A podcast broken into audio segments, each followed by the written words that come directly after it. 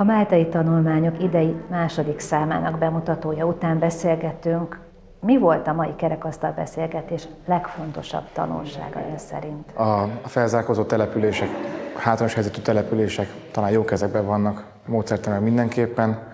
Ugye, a financiális okok azok meg sokszor túlmutatnak rajtunk, de az, az, a, az a másik terület, amiről beszéltünk, hogy, hogy ahol, ahol színtudatosnak kell lenni, tehát ahol, ahol láthatók legyenek a romák, a roma közösségek, köznevelés, média reprezentáció, ott viszont még azért sok tennivaló lehet. Említette, hogy színtudatosak legyenek, láthatóak legyenek a, a romák. Ugyanakkor az is egy érdekesség, amit én a, ebbe a Máltai tanulmányokban olvastam, ami nem is annyira realizálódik sokakban, hogy nem egységes a cigányság. Tehát nagyon sok színű, nagyon sokféle érdek van, és lehet-e akkor egységes cigány történelemről beszélni, amivel ön foglalkozik például? Egy nép nemzetiség története vékony jég, vagy képlékeny talaj. Tehát nagyon sok megközelítés van azzal kapcsolatban, hogy hogyan értelmezhetjük egy népcsoport történelmét. Az mennyire saját történelmük, milyen összefüggéseket, mennyire szoros összefüggéseket tárunk föl más népek történelmével.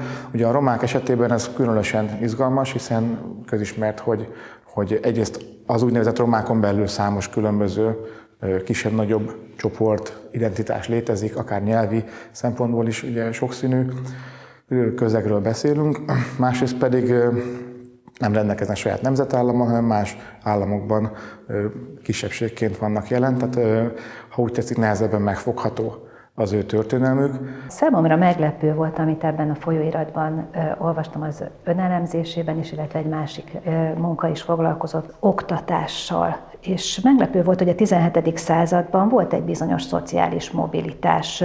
Ismerünk történeteket jó eszű roma fiatalokról, akik felemelkedtek, támogatást kaptak, akkor azóta hol akadt meg a cigányság oktatáson keresztüli felemelkedése?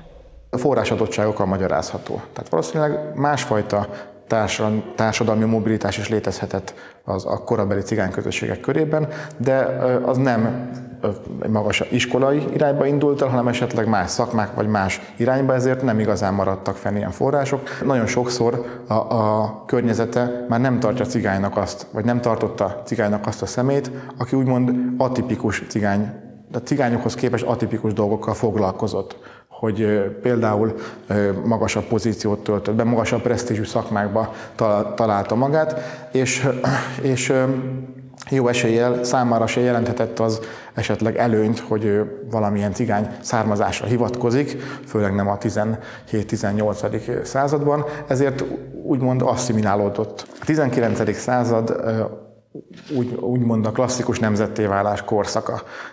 Nagyon, a legtöbb európai ország megfogalmazta a saját nemzeti identitását, ikonikus költők, himnuszok, bibliafordítások születnek nemzeti nyelveken, és a nem területhez kötött népek, mint a romák esetében is megjelennek ennek a nyomai már a 19. században.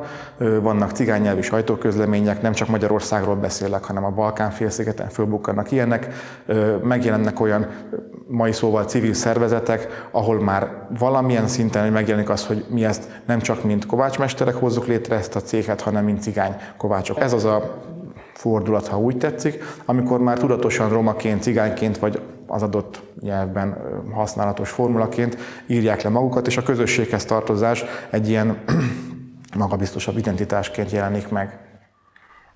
Köthető a identitásképződéshez az, hogy a, a többségi társadalom viszont sztereotípiákat képzett. Mikor jelenik meg a cigánysággal kapcsolatos sztereotípia egyébként? Tehát én nem tudom, 17-18. században is voltak már, vagy jellemzőbb a 19.-20. századra? Régóta velünk vannak a sztereotípiák, de tartalmilag, alakilag ezek azért változtak az elmúlt időszakban. Már a 16-17. századi közköltészetben is megjelentek olyan cigány, úgynevezett cigány karakterek, akikhez vagy egy ilyen jóindulatú, hogy ilyen kicsit ilyen jó indulatúan együtt ostoba, lenéző jellemzők társultak, és később, mikor a cigányzenészek, a cigányzenész szakma magasabb presztízs kap, és, és egyre többen indulnak el ebbe az irányba, 18. század, 19. század, akkor ott is megjelennek az ehhez kapcsolódó sztereotípiák, képek. Két pólusa volt a cigányokkal kapcsolatos sztereotípiáknak, az egyik ez a,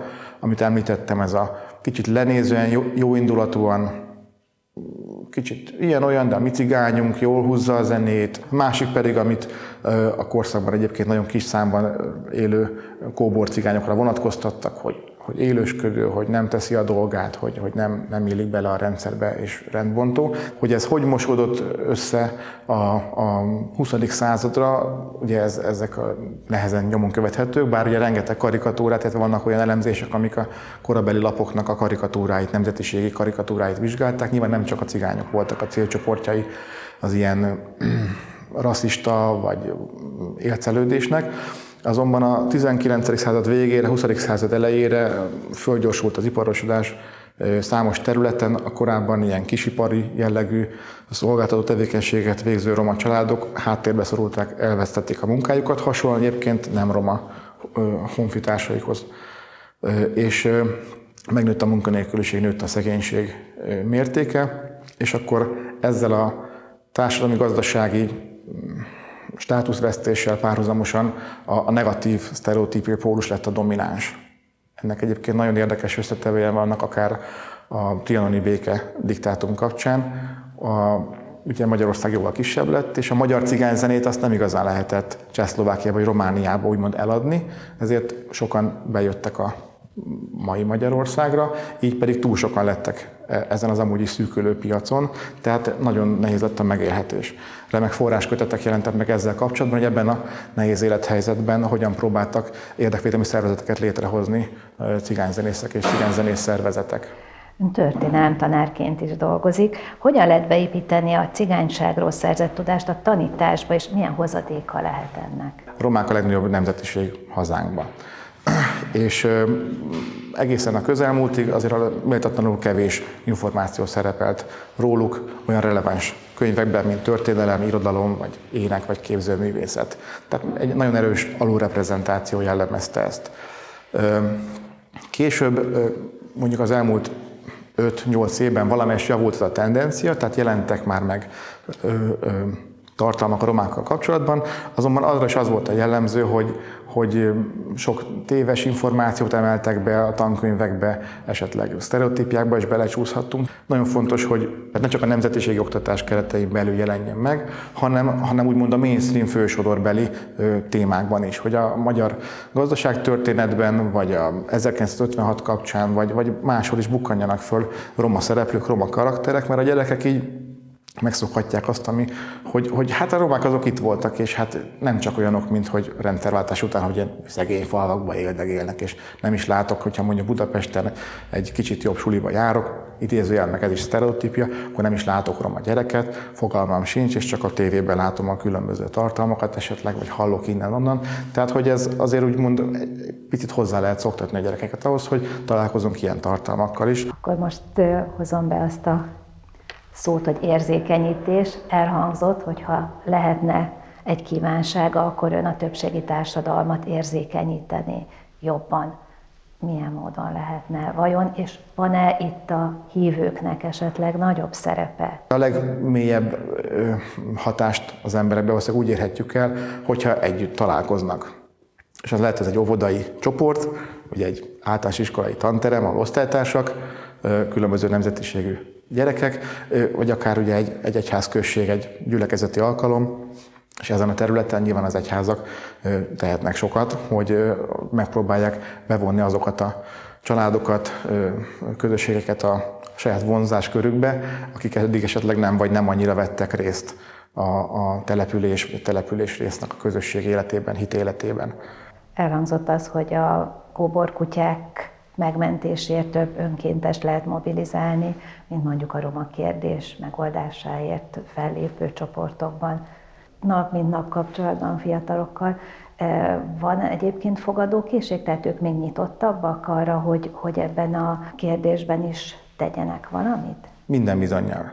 Tehát a, a gyermekek nem úgy születnek, hogy akkor van egy előítéletrendszer, vagy egy sztereotípia rendszer a fejükben. Ezeket mindet tőlünk, felnőttektől tanulják meg, aztán a nagyobb, nagyobbak lesznek, akkor nyilván a kortársaktól, vagy, vagy a, hogyha olyan sajtóterméket fogyasztanak, vagy olyan vicceken nevetnek. És ez nagyon bonyolult szertágazó, számos roma diákom van, és többször visszaköszönt a Facebookon, hogy ők is nevetve osztottak meg egy simán cigányozós, rasszista viccet. Nyilván, hogy akkor nem önmagukra nem vonatkoztatták azt a viccet, hanem mondjuk esetleg olyan romákra gondoltak, akiket ők nem szeretnek. Sokszor könnyű rasszistának lenni, meg bunkónak lenni, mert az a rövidebb út. És nem kell megérteni, meglátni, megismerni az összetett okokat, hogy az adott jelenség hátterében mik zajlanak. Minél több többször találkozzanak roma, nem roma emberek, és, és, és csinálják együtt a dolgokat. És akkor természetes lesz előbb-utóbb mindenkinek, hogy, hogy van ilyen munkatársam, csoporttársam,